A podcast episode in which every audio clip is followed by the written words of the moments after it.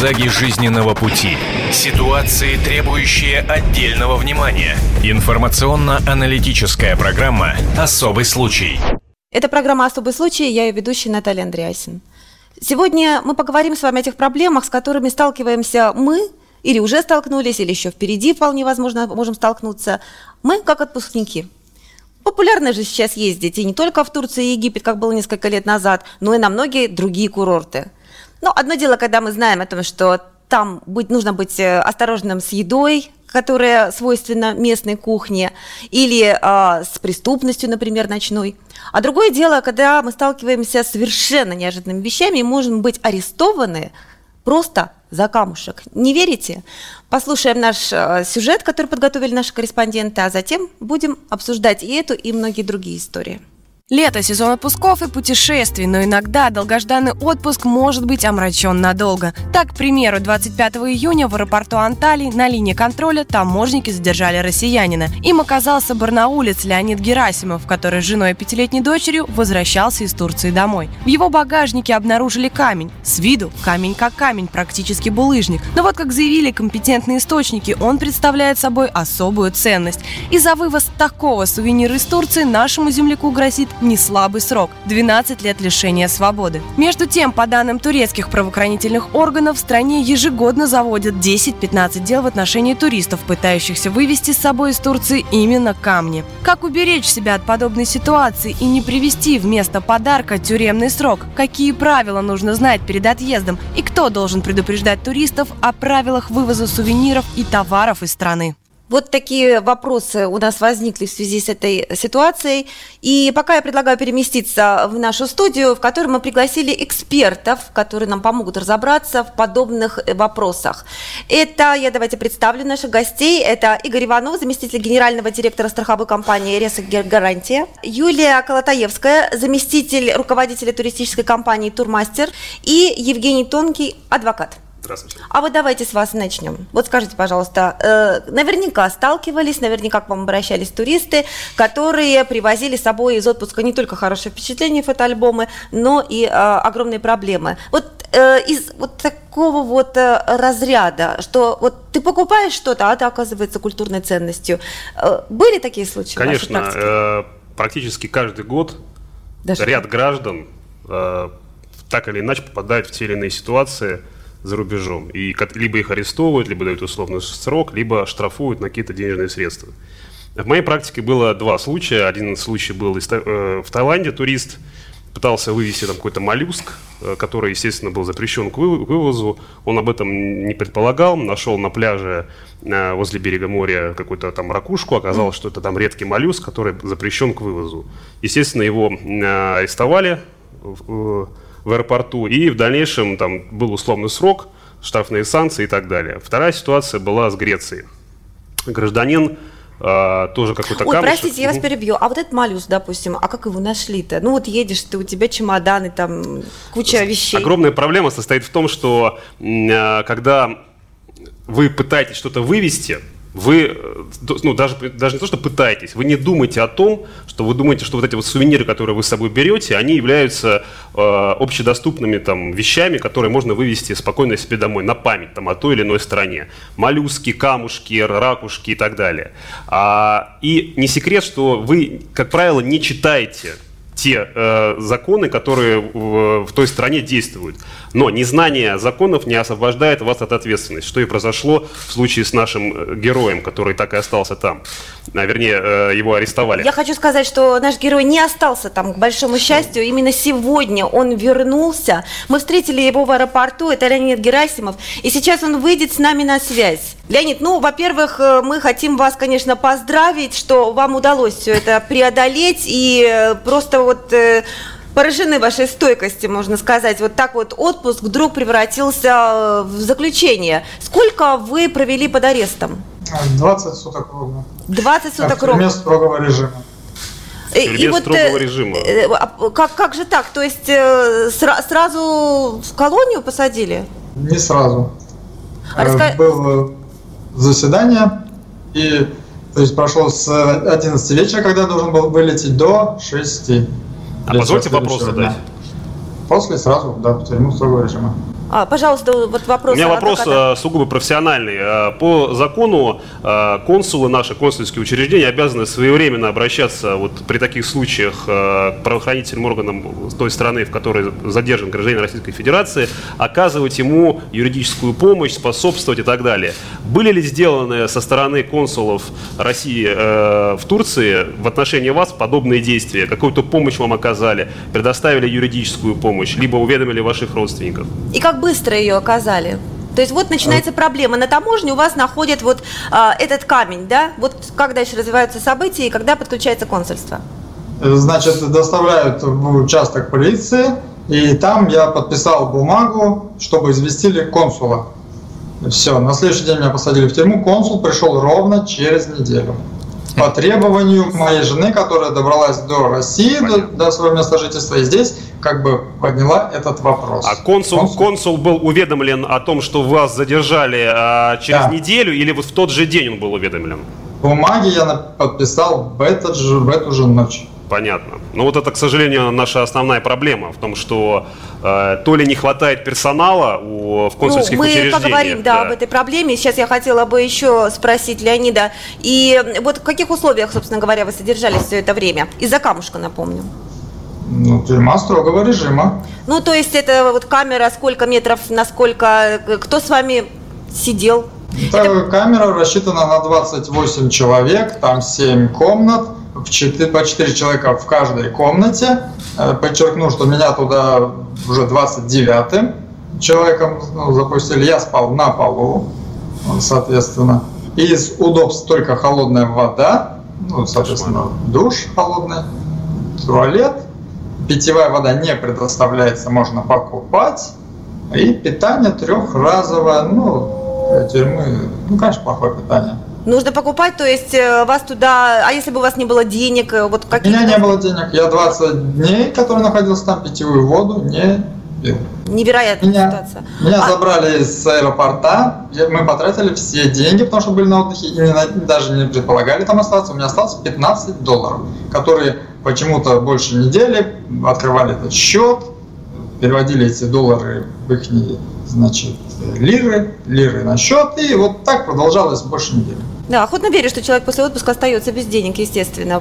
Никто же не рассчитывал, что ситуация обернется вот в такую сторону.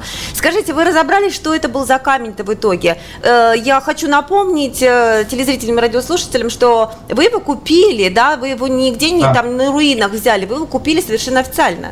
Да, его негде взять, я поясню, потому что э, те города, открытые под небом, они находятся под видеонаблюдением, обнесены забором и, и охраняются по, там полицией. Вот. Его просто негде там взять. Поэтому вы его, вы его купили вот э, в лавке, да, за, за 10 да, долларов? эту информацию никто, к сожалению, проверять там не стал. Камень забрали на экспертизу. Камень не забрали на экспертизу, я еще раз хочу подчеркнуть. Камень находился все время при мне, всю ночь, что я был в полицейском участке. Утром его запечатали в целлофан, отдали мне его лично в руки. И все передвижение течение дня он был у меня. Но это нисколечко не помешало появиться экспертизе, сделанной этого камня. Ситуация становится все более загадочной. И что в итоге написали в этой экспертизе? Каков, меня не ознакомили, меня никаких бумаг на руки не предоставляли. Переводчика, соответственно, не предоставили. Консул, соответственно, ни, по моему требованию не явился. А когда вам выносили приговор, я напомню, что приговор это осуждение на год и, по-моему, 5 или 6 месяцев условно, 4 да? месяца, 4 20 месяца. дней. Плюс штраф в виде денег. Вот когда вам выносили этот приговор, как это все выглядело? Вас привезли куда-то в суд, в другое место или в той же камере, где вы сидели и ожидали приговора? Как это было? Выглядело так. Меня не известили о том, что у меня на следующий день будет суд. В 11 ночи пришли, эту информацию передали, в 7 утра вытащили с камеры, скрутили, наручники, все как положено, и доставили в подвальное помещение суда, ну, КПЗ. Там продержали до 3.40, вот, воды не предоставили, предоставили в обед, значит, один помидор, один огурец, так положено. Э, дальше, если перейти уже к суду, э, не явился адвокат и не явился переводчик, возможно, что их даже и не приглашали. Я сам себя защищал, адвоката не было. Переводчиком попросили выступить, э, приехал представитель консула с адвокатом, который говорил по-русски. Вот э, половину заседания она переводила. Сама переводила, да? Да. И вот хорошо, вот когда зачитывали приговор, как-то объяснили, что этот камень оказывается что? Я хотел бы подчеркнуть, что в процессе, когда рассматривали дело, выяснилось, что я вывозил сразу уже несколько камней по вот этой вот стоимости в 10 долларов каждый. Я заострил на этом внимание. Я не знаю, поправили это или нет. Единственный камень, который был у меня, но там уже написано, что их было несколько. Скажите, а у вас осталось на руках э, заключение, то есть решение суда, хоть на турецком? Никаких бумаг не дали. Позже консула представитель по моему требованию мне предоставил на турецком языке, сказал, что это да, решение суда. Ничем оно не заверено, никаких росписей печати, как мы привыкли видеть, там нет. И скажите, пожалуйста, тогда, что вы дальше намерены делать? Вот так вот это оставлять или вы как-то будете требовать какой-то компенсации, какой-то дальнейшего разбирательства? Я не хотел бы так это оставить, потому что в суде меня судья отпустил. Я задал конкретный вопрос. Что будет со мной? Меня депортируют или выдворят из страны? На что последовал конкретный ответ. Не депортация и не выдворение. Условное наказание. То есть вы Все. можете, теоретически говоря, вернуться запросто в Турцию и э, как да, турист, да? по въезду они не предоставили. Вам захочется вернуться туда? Я думаю, нет. Но дело в том, что после заседания суда наручники снова защелкнулись, меня привезли в тюрьму, после чего передали жандармам. Жандармы опять в депортационный центр. Та же тюрьма. Вот и все. На каком основании потом депортировали, мне непонятно совершенно. Вот этот камень, его у вас как нашли в багажнике? То есть э, он как-то засветился там, я не знаю, то есть в да, момент, когда да, вы садились Мы купили вместе со всеми вещами, он лежал в обыкновенной сумке, которая вот для именно поездок. Никто его никуда не прятал. И через рентген, когда проходил, они увидели, что не просвечивается, либо просвечивается в их вот каких-то цветовых решениях и решили проверить, что это такое. Ну хорошо, а зачем вы его купили? Да, ну все равно тратить 10 долларов на камень это как-то в любом случае странно. Вам сказали, что вот он какой, вот не знаю, целебный, например. Это настоящий камень из мрамора, я этого нисколько не отрицал, не скрываю. Это настоящий кусок мрамора. Вот. Это не китайская какая-то там поделка, которая торгуют на каждом углу, там эти все магнитики, тряпки и все прочее. И я хочу сказать спасибо вам большое, что вы нашли себе силы выйти к нам в эфир. Я представляю, насколько вы устали и насколько это морально тяжело вам. А, я предлагаю, вот э, наш адвокат да, наверняка меня... захочет что-то сказать вам на напутствие. У меня очень много вопросов э, возникает и комментариев по той ситуации, которая сложилась с вами. Ну, прежде всего, меня поражают действия, во-первых, нашего консула в, э, в Турции, потому что через неделю приехать и пытаться что-то сделать, конечно, это нонсенс, это нарушение Я всех извиняюсь, прав. что перебью вас. Я видел его вот это единственный раз. Это был не консул, это был помощник консула. Понятно. Кроме того... И ничего он не сделал. Я попросил его в личной беседе открыть мне номер телефона городской, где я проживаю, где проживает моя семья, моя жена, где я прописан в конце концов этого сделал, мне пообещали это сделать, этого сделано не было никак. Это, конечно, нарушение не только российских законов и турецких, но и международного права. Кроме того, э, мне непонятно, каким образом происходило судебное разбирательство без переводчика. Ну, безусловно. И Евгений, а что вы можете посоветовать вот я сейчас бы, э, Леониду? Я бы прежде всего обратился в консульское учреждение угу. с официальным э, запросом на предоставление копии этого решения суда, то есть приговора суда, заверенной копии приговора суда, которое в дальнейшем можно обжаловать в том числе числе в Европейский суд по правам человека, потому что наверняка те нарушения, которые я сейчас услышал, они будут являться основаниями к отмене, как минимум, и данного приговора. И э, к дальнейшей компенсации морального вреда и соответствующих издержек с, с турецкой стороны. Я благодарю Леонида и желаю вам добиться справедливости, если у вас получится воспользоваться советами нашего адвоката и, возможно, советами юристов, которые э, находятся в вашем городе. И мы, естественно, будем следить следить за тем, как будет развиваться эта ситуация и рассказывать об этом. Э, читайте на сайте kp.ru обязательно продолжение. Зигзаги жизненного пути. Ситуации, требующие отдельного внимания. Информационно-аналитическая программа «Особый случай». Это программа «Особый случай». Я ее ведущая Наталья Андреасин. Представлю наших гостей. Это Игорь Иванов, заместитель генерального директора страховой компании «Реса Гарантия», Юлия Колотаевская, заместитель руководителя туристической компании «Турмастер» и Евгений Тонкий, адвокат. Удивительно, что мы с такими историями сталкиваемся, но ведь это не самое, наверное, единственное, естественно. Да, это экзотические случаи, о которых мы говорим. А в памятках, которые вы, Юля, например, раздаете, вы наверняка пишете и о других опасностях, более распространенных, которые подстерегают наших туристов. Вот каких? Да, как правило, обычно что можно ввозить, да, что нельзя ввозить, да. а, как одеться. Вот это вот основные требования. В тех же Арабских Эмиратах есть Эмират Шарджа, где не разрешено женщине с открытыми плечами, с открытыми коленями находиться, где сухой закон, где нельзя вывозить. И даже наши туристы туда умудряются провести алкоголь и тихонечко в номере, можно сказать, под одеялом выпивать. То есть, ну вот русского человека его, наверное, ничем не испугать. То есть стараются... А на самом деле им за это может грозить что?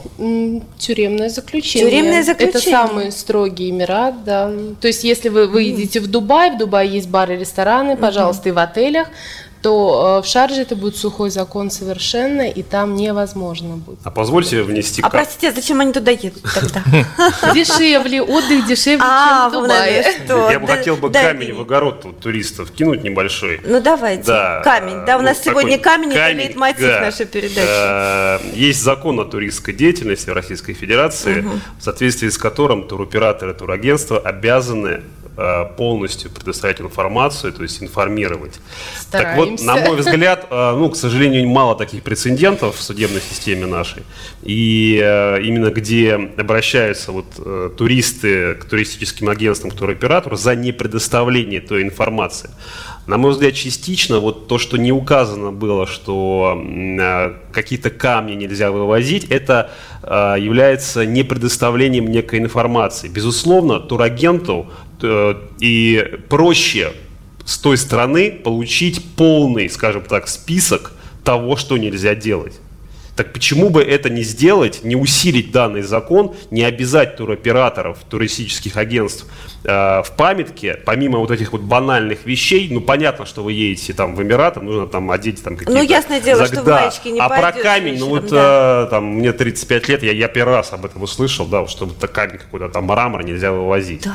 И таких ситуаций полно. И если это будет включено в памятке с подробнейшим указанием, то вот в этой ситуации уже э, обязанность гражданина будет прочесть все – и если он это не сделает, то будут наступать те санкции, которые поступают. Я с вами совершенно угу. согласна, но вся причина в том, что турагент является посредником между туроператором и туристом. Мы берем, естественно, информацию у того, у кого мы покупаем тур. Ну, на самом деле, если турист будет этом да. он просто Я согласна. Федеральный закон о туризме да. гласит, что турист должен знать абсолютно все нюансы подводные камни. Но опять же, я сочинить сама его не могу, если в официальной памятке от туроператора этой информации ну, нет. Поэтому это требование к операторам. турецкий, например, да? Турецкий туроператор, да. Который не сознательно скрывает. Я не буду перечислять названия крупнейших а, наших это массовых имеется операторов. туроператор той страны, в которую мы едем. Да, конечно, они покупают продукт у, у, у национального оператора. Это угу. турки в данном случае Но... делают продукт и его дают нашим операторам и нашим агентам. То есть они специально, условно говоря, там соли не докладывают. Но в, в рамках да? нашей страны э, применяется к ним наше законодательство законодательство. Поэтому, применив этот закон, внести поправки, надо будет обратиться там, к знакомым депутатам Госдумы, чтобы это ввели, по крайней мере, если получится. есть ну, это наверное, Мы обратимся, а там уже посмотрим, да. Поэтому для того, чтобы и те туроператоры, пускай он даже туристи, э, там, с Турции, чтобы они именно в России э, это указывали. Ну, тем более Турция живет за счет российских туристов. По моим данным, за прошлый год 3 миллиона посетила э, данную страну жителей. Я даже встречала цифру 4 миллиона. Да.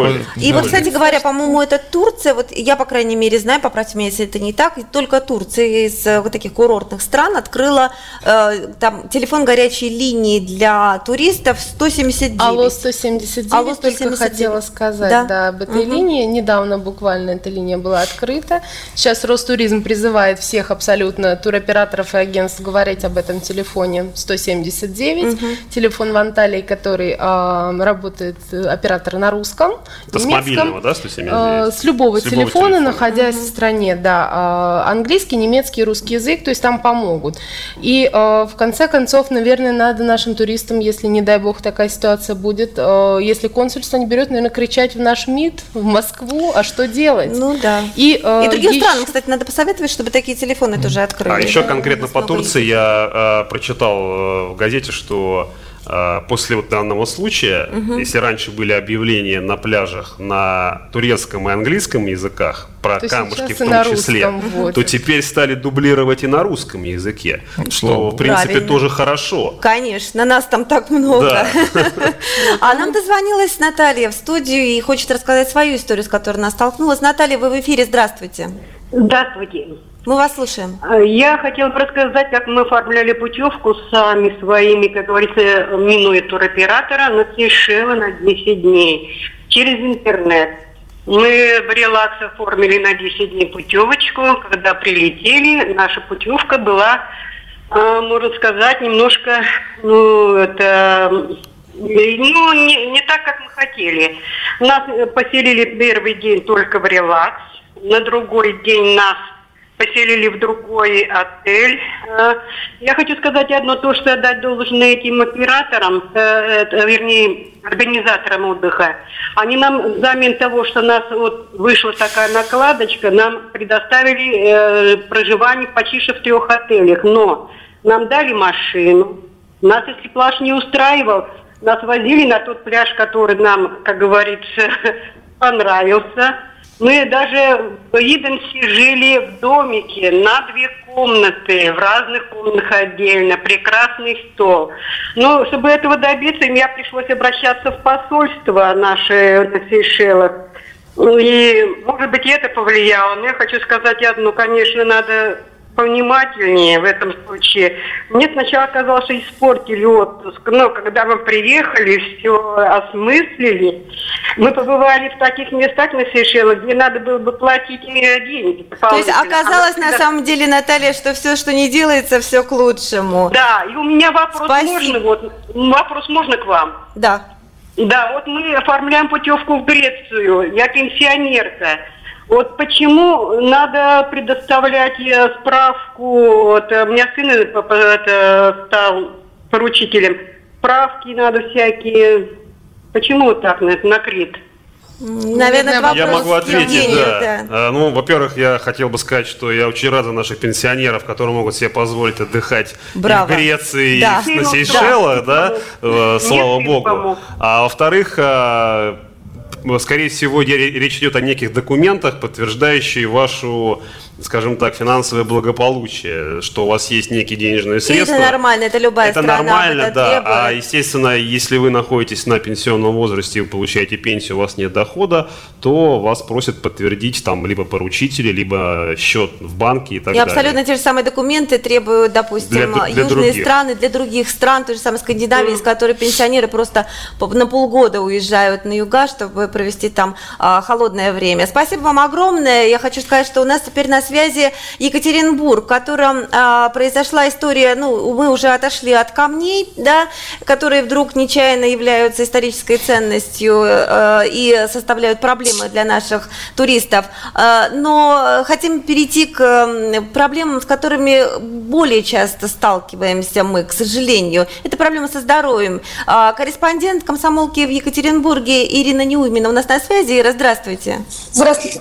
Вот напомните, пожалуйста, историю историю, которая случилась с семьей, которая уже вот-вот должна была уехать, и на девочку упала тележка. Да, была такая история в Таиланде. Семья поехала в Таиланд, оформили медицинскую страховку каждому по 40 тысяч долларов. А, и вот в последние дни, уже вот буквально в последний день, на девочку наехала тележка. То есть э, ехала вместе с инвентарем, различными там э, Понятно, у нее был перелом, да? Ехал, ехал сотрудник, не удержал тележку, и она наехала на девочку, и у нее перелом руки. А, э, родители позвонили в страховую компанию, как вот э, в принципе это и делается. В страховой компании сказали, едьте в любой госпиталь, там вас вылечат. Они приехали в первую попавшуюся больницу, и там им сказали, только за деньги. Естественно, уже в конце отпуска денег не осталось. И пришлось вот как-то выкручиваться из ситуации, то, что они позвонили в турагентство, и только тогда как-то вот страховая компания сказала, что делать, в какую больницу ехать, а, но вот людям пришлось заплатить самим за рентген. А у девушки, девочки была очень серьезная травма. Ну, в итоге, там... в итоге они добились все-таки операции, провели бесплатно и... Бесплатную операцию, да, и потом уже э, заплатили им расходы, потому что им пришлось остаться на несколько дней еще в Таиланде, а, потому что они как раз в последний день эта ситуация произошла, и, и страховая компания платила им операцию, и лечение, и пребывание в другой гостинице. Э, спасибо большое. Я хочу вернуться в студию и спросить, вот а что эта семья сделала неправильно? Почему? А, у них была, еще раз напомню, да, оплачена страховка, у каждого 40 тысяч долларов. Угу. Это, это серьезные деньги. Это нормальные деньги, да. это нормальный полис. Э, к сожалению, не прозвучало название страховой компании. Это не важно. А, технология такая. Вы звоните по телефону, который указан в вашем полисе, угу. и вы попадаете либо э, в некий колл-центр сервисной компании, которая обслуживает по договору со страховщиком э, клиентов э, страховой компании, либо в какой-то ситуации, если там удобно так страховая компания, она дает свой телефон, свой колл-центр и общается с клиентом. А, стандартная ситуация, когда обращаются в сервисную компанию, потому что сервисная компания работает угу. в стране, имеет представителей, у нее есть реально договора с медицинскими учреждениями, угу. и она должна организовать направление э, клиентов в медицинское учреждение и дать гарантии от имени страховой компании оплаты. Угу. А, почему это не было сделано в данной ситуации, не знаю. А, может быть такая страховая компания, может быть э, страховая компания не увидела подтверждения оплаты полиса. Такая беда тоже бывает, потому что страховой компании хочется убедиться в том, что полис был реально куплен и реально оплачен. Понятно. И если нет подтверждения, она может немножко вот, ну, поиграть да. вот эту игру. Пойдите сами попробуйте, пока заплатите, да. вернетесь, мы вам все компенсируем. Э, к сожалению, у нас просто заканчивается время. Я хочу поблагодарить наших гостей и пожелать всем удачного отпуска и никаких вам проблем. Пускай у вас все будет хорошо. Зигзаги жизненного пути. Ситуации, требующие отдельного внимания. Информационно-аналитическая программа «Особый случай».